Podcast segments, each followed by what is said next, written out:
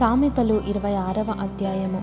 ఎండాకాలమునకు మంచు గిట్టదు కోతకాలమునకు వర్షము గిట్టదు అటువలే బుద్ధిహీనునికి ఘనత గిట్టదు. రెక్కలు కొట్టుకొనుచు తారాడుచున్న పిచ్చుకయు దాటుచుండు వానకువలయు దిగకుండునట్లు. హేతువులేని శాపము తగులకపోవును. గుర్రమునకు చబుకు గాడిదకు కళ్ళెము మూర్ఖుల వీపునకు బెత్తము.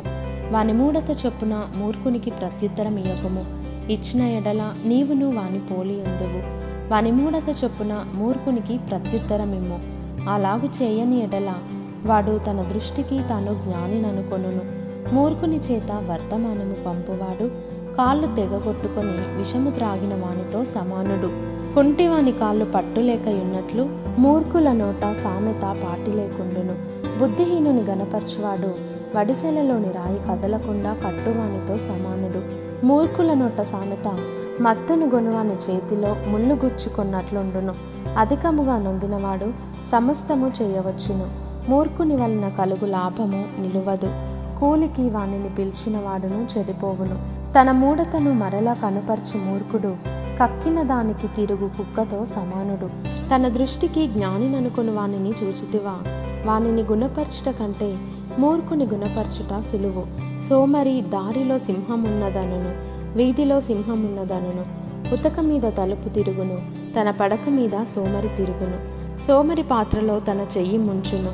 నోటి వద్దకు దాన్ని తిరిగి ఎత్తుట కష్టమనుకొనును. హేతువులు చూపగల ఏడుగురి కంటే సోమరి తన దృష్టికి తానే జ్ఞానిననుకొనును. తనకు పట్టని జగడమును బట్టి రేగువాడు. దాటిపోవచున్న కుక్క చెవులు పట్టుకొను వానితో సమానుడు. తెగులు అమ్ములు కొరవులు విసరు వెర్రివాడు. తన పొరుగు వాని మోసపుచ్చి నేను నవ్వులాటకు చేసి తినని పలుకువానితో సమానుడు. కట్టెలు లేని ఎడల అగ్ని ఆరిపోవును. కొండగాడు లేని ఎడల జగడము చల్లారును. వేడి బూడిదకు బొగ్గులు అగ్నికి కట్టెలు కలహములు పుట్టించుటకు కలహప్రియుడు.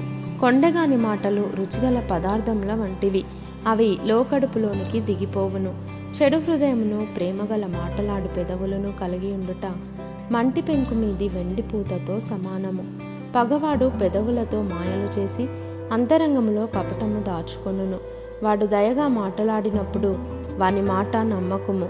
వాని హృదయములో ఏడు హేయ విషయములు కలవు. వాడు తన ద్వేషమును కపట వేషము చేత దాచుకొనును.